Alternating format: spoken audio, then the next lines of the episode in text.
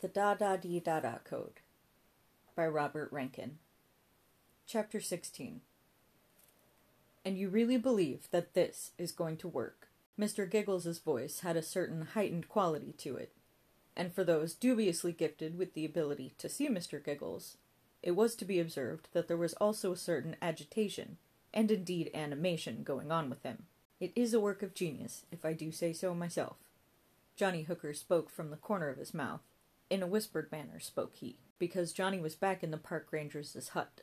It was clocking off time now, five thirty of the afternoon clock, and those who had the appropriate cards to clock off with, Johnny's, apparently, well, according to Johnny, must have been held up in the post somewhere, were doing the said clocking off.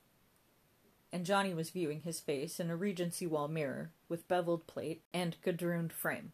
Work of genius, he said once more as he cocked his head from side to side and viewed. What was to be seen of his face wasn't much, and the much there was of it was not of sufficient muchness as to elicit recognition. Even, it must be said, by the mother who bore him, and who had loved him for much of the subsequent time. Johnny's face was a cockeyed quilt of elastoplast dressings. What exactly did you say happened to you? asked Ranger Connor. Allergy, said Johnny, turning to smile with the visible bit of his mouth. Allergy to grass. It will calm down in a week or so. Allergy? Ranger Connor said this in a sniffy kind of tone. I frankly despair for your generation. In my day, no one ever had allergies.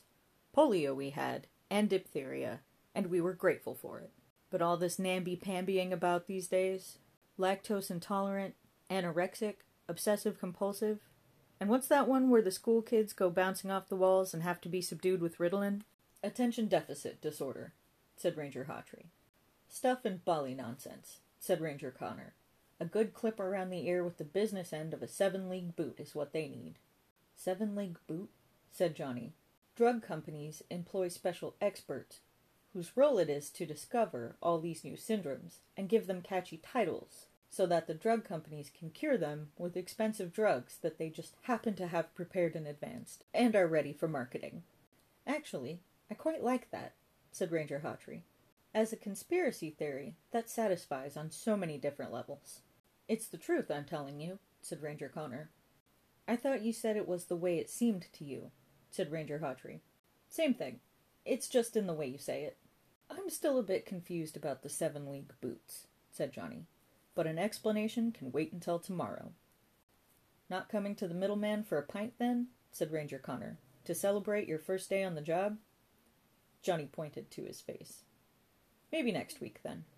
You, Ranger Hawtrey? Sadly, no, said that ranger. I'm off to see my brother. The loony or the castrato? Castrato, said Johnny. Ah, said Ranger Hawtrey. I neglected to mention my other brother. Castrato? I'd really rather not talk about it, if you don't mind. I don't, said Johnny. So, shall we depart? I'll walk along with you on your way to the hospital. Cheers said Ranger Hawtrey. I'll go down to the pub on my own then, said Ranger Connor. It's quiz night tonight, and I am feeling quietly confident that I will win. How so? Johnny asked. Because I intend to cheat, but only in the spirit of healthy competition. I hope you understand that. Seven league boots, said Johnny. Exactly. As it was such a nice early evening, and he was in no particular hurry, Johnny did not drive to the cottage hospital in the stolen Chrysler. Instead, he strolled in the company of Ranger Hawtrey. And it was a very nice stroll, too. There was a police presence at the cottage hospital. There was much in the way of do not cross tape, ringing the entrance around, and the parked cars had their roof lights flashing to maximum effect. A crowd of onlookers were onlooking. Police constables, some armed with lightsabers and death rays, were keeping the crowd back behind the tape. Not more trouble, I hope? Johnny said to Charlie. Let's see said Charlie, and he nudged his way into the crowd. Look where you're nudging, young man, said a lady in a straw hat. Some of us have been here for hours. You can't just come nudging through. So sorry, said Charlie. What is happening? Do you know? The lady in the straw hat gave her nose a conspiratorial tapping. That's for me to know, and you to find out, she said. I could probably find out if you told me, said Charlie. That's true enough, said the lady, but such information is only granted on a strictly need to know basis. I need to know, said Charlie. My brother's in there.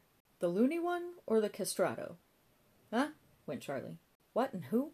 Don't mind me, said the lady in the straw hat. I get these flashes in my head.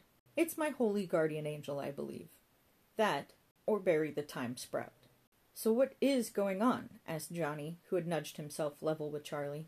Cut yourself shaving? Asked the lady in the straw hat. Leprosy, said Johnny. I'm highly contagious. That's why I need to get into the hospital. Leprosy? said the lady.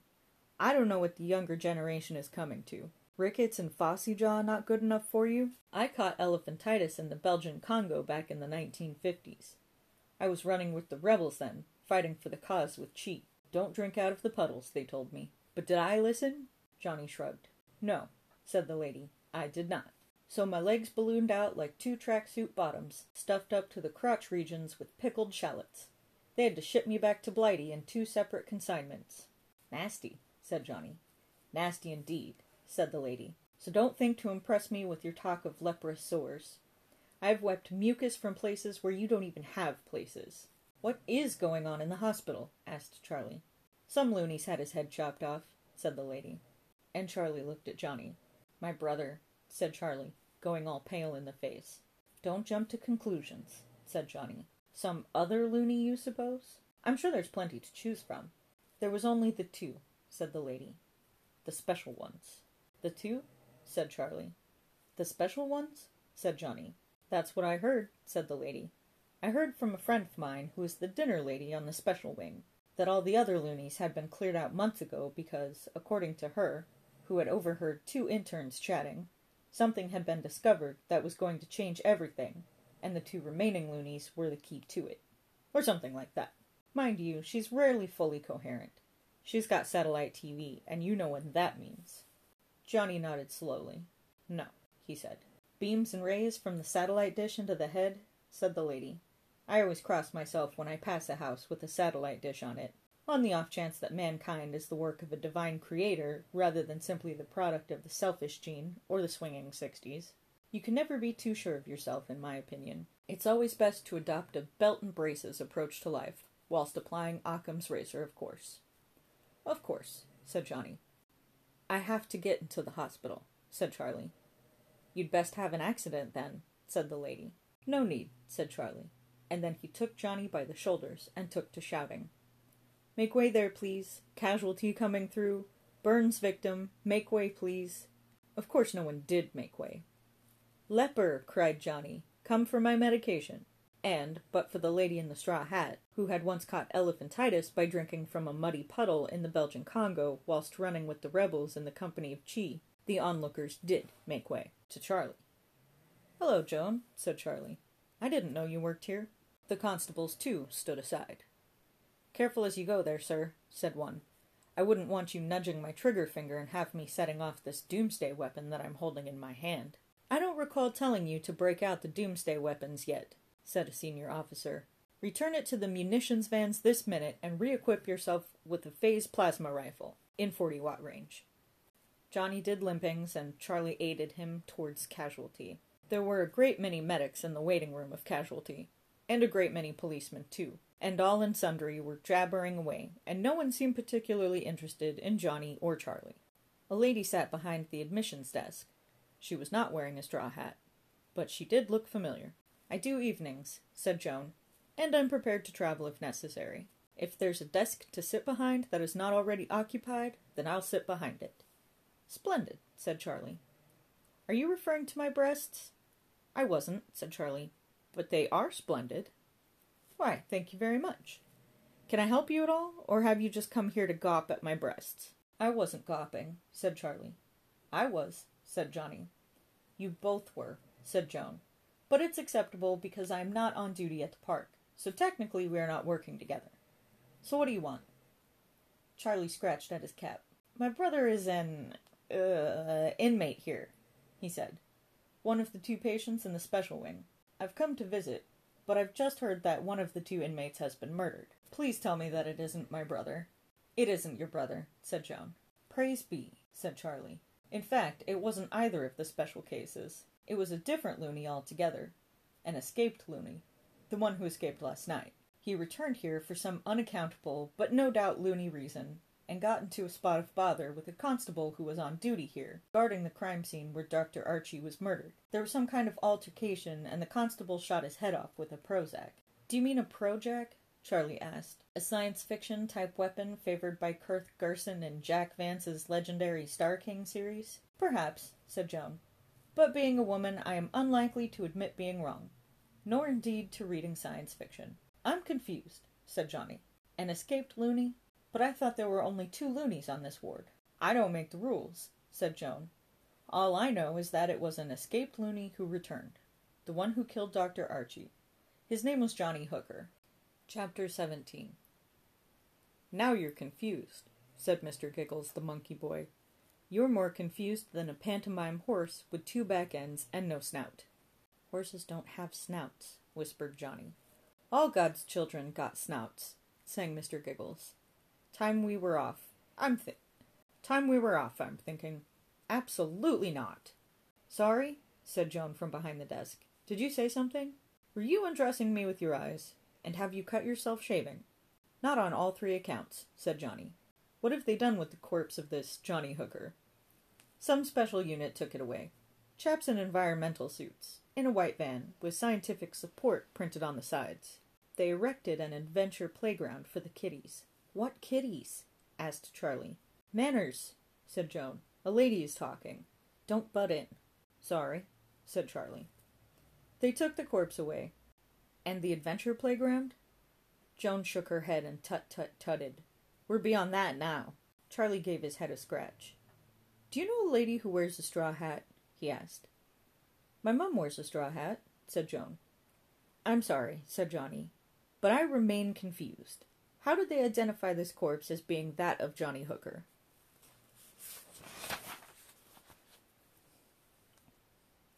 She said, This is a corpse we're talking about. Don't go carping back to adventure playgrounds. Behave like a man. By his clothes and by his wallet. Ah, said Johnny. So what have you done to your face? asked Joan. And also, who are you? You're wearing a park ranger's uniform, but I've never seen you before. You must have caught a glimpse of me earlier at the big house, said Johnny. Please don't contradict me. I find it so confusing. I'd really like to see my brother, said Charlie, if it would be if it would be all right. I'm sure all this unpleasantness must have upset him. I doubt that, said Joan, with the amount of pharmaceuticals he's dosed up on. How do you know about that? Because it's my job to keep him topped up when the doctors slip out to the pub. Charlie sighed and Johnny sighed with him, to keep him company, so to speak, or offer support, or whatever. Can I please see my brother? asked Charlie. Of course you may, as it's you. It's outside the normal visiting hours, but I will make an exception, as it's you. And Joan did eyelash flutterings at Charlie. As it's me? asked Charlie. I think, said Johnny. Let him work it out in his own time, said Joan.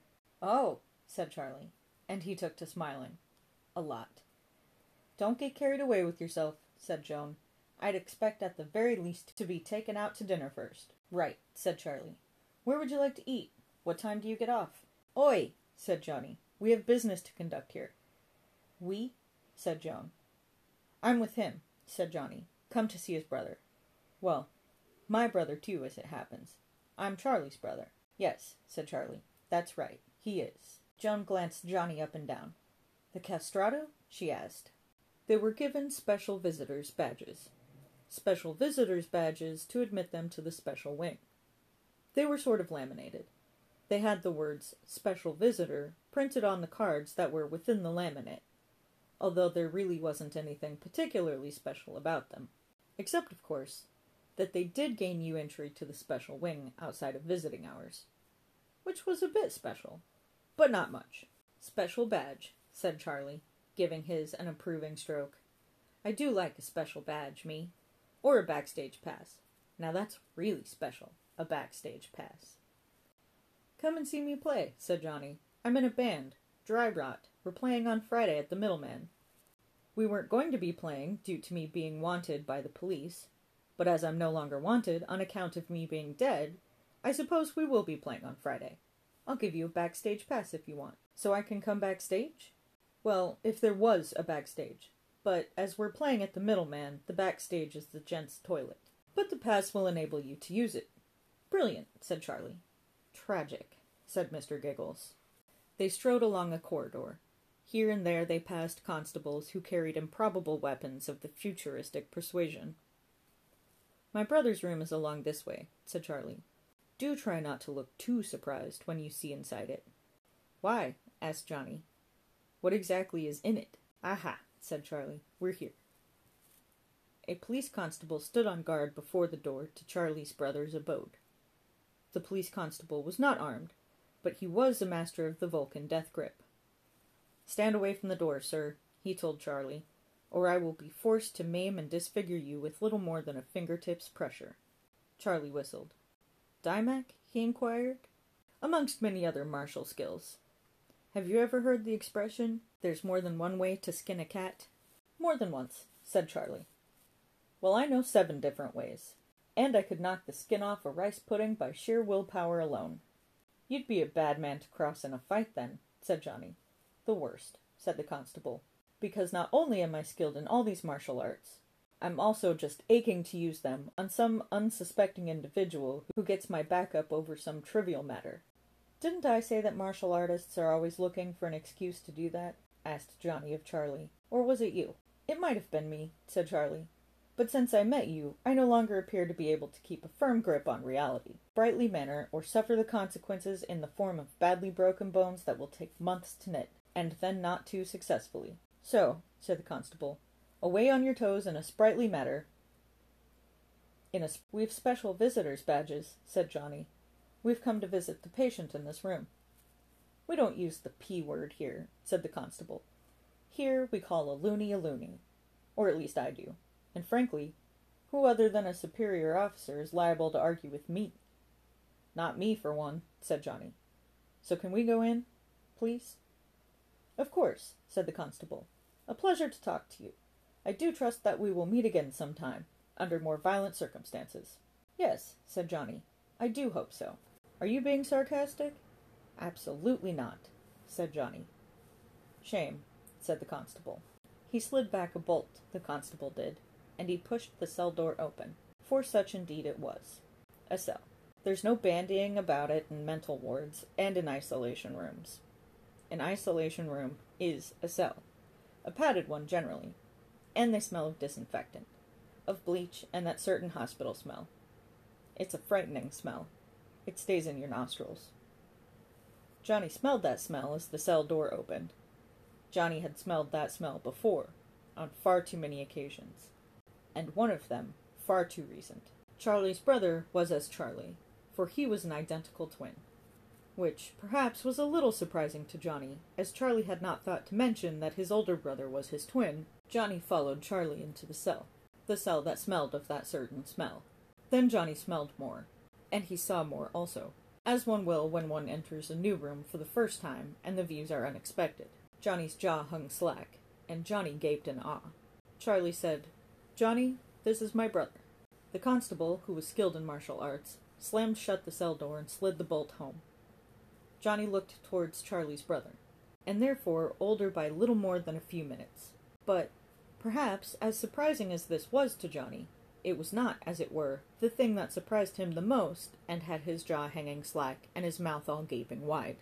This thing was another thing altogether. This thing was the fact that Charlie's identical twin brother was not anchored to the floor of his cell by the force of gravity, as one might reasonably expect. Charlie's identical twin sat in the lotus position, floating three feet above the floor. As the draft from the closing door caught him, he fluttered like a leaf on a breeze, and fair put the wind up Johnny. Smoke and mirrors, said Mr. Giggles. Seen it all at the music hall. Johnny mouthed the words, Shut up now but did not speak them aloud. My brother Harry, said Charlie. Harry, this is my friend, David. David Chickatine. I don't think there's any need for that, said Johnny. I'm very pleased to meet you, Harry. My name is Johnny Hooker. Johnny edged a little closer to the floater and put out a tentative hand for a shake. But it was only a tentative hand, as there was this fellow, stabilized somewhat now, but still clearly hovering in the air. I went Johnny. I really don't know what to say. Give me a minute, please. The arms of Hari were folded over his chest. These arms he now unfolded and stretched wide, clicking his neck and giving a bit of a yawn.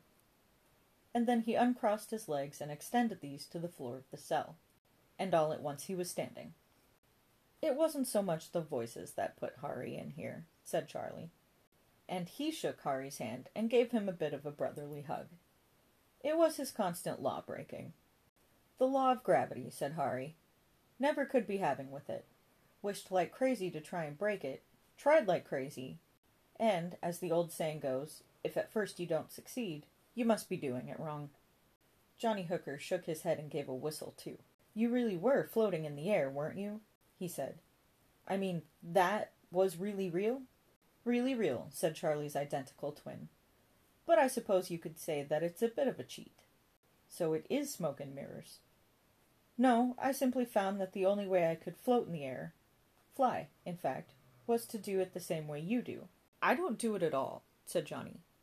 Oh, I think you do. Nearly all of us do. In our dreams, said Johnny. Precisely. Johnny Hooker shook his head again. But I'm not dreaming now, he said, which is why you can't fly.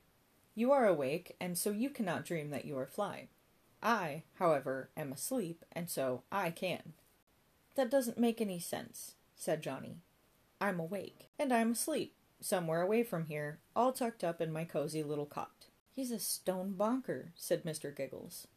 Good levitation stunt, though. You are in your cozy little cot? said Johnny. And I'm five years old. What a queer dream this is. Ah, said Johnny. And please don't ah me, said Hari. I am not a stone bonker. You saw me hovering in the air, did you not? I think I did, said Johnny. Oh, it's think you did now, is it? You know you did, so don't go trying to fool yourself that you didn't. And if the only way a man can fly, if that man is not Superman, is when he's dreaming, then one of us is now dreaming the other. I think you must agree. Well, said Johnny. Don't take any guff from this swine, said Mr. Giggles, which rang a bell somewhere. He's trying to tie you up in knots. As you're presently into violence, kick him in the nuts. That will prove which one of you is awake. So, said Hari, am I dreaming you, or are you dreaming me? Nuts, said Mr. Giggles. One in the nuts, then off on our way. I am perplexed, said Johnny. As are we all. Come sit yourself down. Let us talk the toot and see which way the blighter goes. Thank you. And Johnny sat down. Not there, said Harry. And so Johnny moved. Nor there either. Here? Not there. How about here? There's good, said Harry, but the other places weren't. I see them, you see, like smears upon a spectacle lens. Where you're sitting now is a good place. It suits you. I'm sitting on the seat of your lavatory, said Johnny. I'm beginning to warm to this clown, said Mr. Giggles but I still feel you should kick him in the nuts. And you're really comfortable there, said Hari, and he made enigmatic hand wavings. Actually, I'm not, said Johnny. Yes, you are. You're really comfortable. Hari waved his hands about some more, but Johnny shook his head. Damn it, said Hari. The constable on the door, who is skilled in the Vulcan death grip, sold me a wrongin there. Wrongin? Johnny inquired. A course in Jedi mind control. He said he'd downloaded it off the interweeb. Johnny smiled painfully. That wasn't very funny, he said. No. Hari cozied himself upon his bunk. He stretched out his legs and waggled his big toes. For, as with most loonies, he went barefoot. And as now there was nowhere but for the floor for Charlie to sit, Charlie stood. Johnny's been involved in all kinds of exciting adventures, said Charlie to his brother. And he wanted to meet you. And about time, too said Harry. I have been awaiting his arrival. You have? said Johnny. He hasn't, said Mr. Giggles. I might have been, said Harry. I await the arrival of so many people members of Parliament, members of the royal household. Are you a member of anything? I'm in a band, said Johnny. I'm a musician. Ah, said Harry. A musician. That must be it. So, who sent you? Project Beta? The Ministry of Serendipity, the Sons of the Silent Age, MJ 12, MJ 13, the Minge Tree Appreciation Society? There isn't really a Minge Tree Appreciation Society, is there? Johnny asked. No, but there should be. So why are you here? I'm caught up in something, said Johnny. I don't know exactly what, but it does somehow have something to do with music. Of this I'm sure. And people are apparently dying because I've got caught up in it. Or so it seems to me. And I'm determined to find out what it is and solve whatever it is, and if there's a prize at the end of it, then so much the better. All sounds terribly vague, said Charlie's brother. Well, when you put it like that, I suppose it does. But I know what I mean, and whatever it is I'm involved in is terribly exciting, and is making me feel alive for possibly the first time in my life. Hari Hawtree rolled onto his side and fixed his gaze upon Johnny. You've got demons, haven't you, Johnny? Demons and imps. Is that it? One in particular, said Johnny. Easy now, please, Johnny boy, said Mr. Giggles. Your brother was telling me about the voices you hear, Johnny said. And he does take them seriously. He wears tinfoil inside his cap. Wearing it now, said Charlie, tapping at his cap. But you're not wearing any tinfoil, said Johnny to Charlie's brother. I wear it when I'm awake. But what is it you want to know? What is it that you think I know? Anything, said Johnny. Anything and everything. Anything that you know or believe. No, said Charlie's brother. You're not ready for that. Not yet. I'll tell you some, said Hari. I'll tell you some if you promise to do me a favor in return. Then I'll tell you something. As you are a musician, I will tell you something of a musical nature. Have you ever heard of a musician by the name of Robert Johnson? Johnny nodded. Many times, said he. And so you've heard about his final recording? His thirtieth, said Johnny. The one with the devil's laughter at the end. Allegedly. Apocalypse Blues, it was called. You know that? I am impressed. I only found out today, said Johnny. But I think it's part of the something I'm caught up in. And so, you must have heard the urban legend that all those rock stars who died aged 27 did so because they were played the recording of The Devil's Laughter. Johnny nodded once more. And so did you hear the other legend? The one that balances it, so to speak? Johnny Hooker shook his head. Go on, please, he said. About the angel, said Hari. The angel and the castrato. Johnny Hooker raised an eyebrow. Is this about your brother? It seems to be something of an open secret, said Charlie, shrugging away like a good un. Well, it's not him, said Hari, although there is a connection. The name of this castrato was Alessandro Moreschi. He was born in Monte.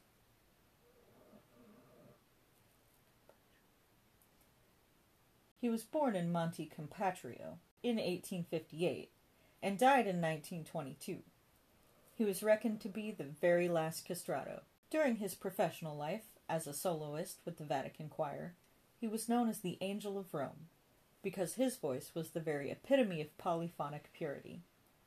He was the only castrato ever to make recordings, and these were made just after the turn of the 20th century. I've never really understood about castrati, said Johnny. What was the point? Purity of tone.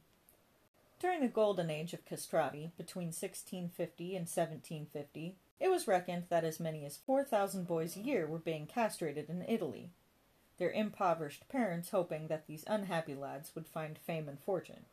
And there was much fortune to be had for the few who made it to the top.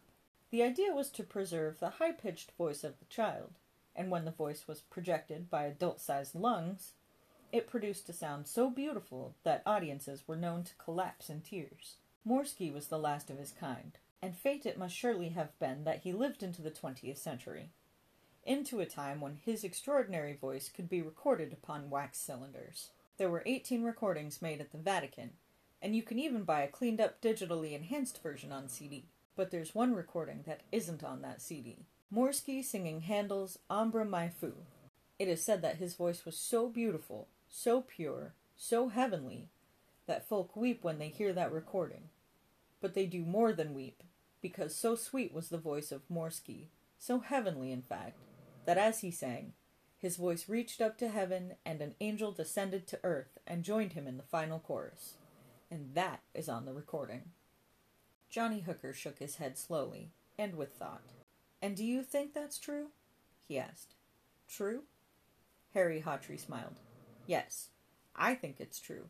But then I would because I have heard that recording. Really? Johnny Hooker said. Really, truly, truly? And I soared, said Harry. I soared and I glowed and I was filled with the Spirit. And as Johnny looked on, and Charlie looked on, Hari became transfigured. He glowed as if lit from within, and he drifted up from the floor. And with this, he said, and his voice came as a wind from his mouth, with the hearing of this, and the hearing of an angel's voice, I heard a sound that no man may hear until he is called up into the choirs invisible upon his death. So the gifts were given unto me that I should hear the voices, the voices of the angels, but also the voices of the evil ones, that I should hear them here in my head. And thus I became an outcast, ridiculed by men, a social pariah, a loony, doomed to live as a prisoner. Thus and so. And Hari made the sign of the cross and drifted back to the floor. And relax, said Hari, and he settled back down onto his bunk. Wow, said Johnny. I mean, wow. Well, wow. And so well wowed was Johnny that he ignored the contradictory nature, and the candle glow dimmed all away and things turned somewhat quiet. Johnny Hooker suddenly gasped for air, aware that he had somehow forgotten to breathe. Of what Hari had previously said, that he was in the special wing because he flouted the law of gravity, yet wasn't in the special wing at all, and Johnny had just concentrated on the wow factor, because a recording of an angel's voice would have something of a wow factor. Charlie Hawtrey wiped away a tear. I always get a bit crinkly mouth when he tells that story, although I've heard it lots of times before. I give a moving account, said Harry, because he was really five years old and asleep in his bed somewhere. And so, that is that, and now you must do me the favor you promised me. Oh, yes, said Johnny. Yes, indeed, anything you want. Splendid, said Harry. It's not a big thing. I doubt if a young man such as yourself, bound upon a mission that may turn out to be sacred, well, you never know, would have much of a problem carrying it out. Name it, said Johnny. Bust me out of this prison cell, said Charlie's brother Hari.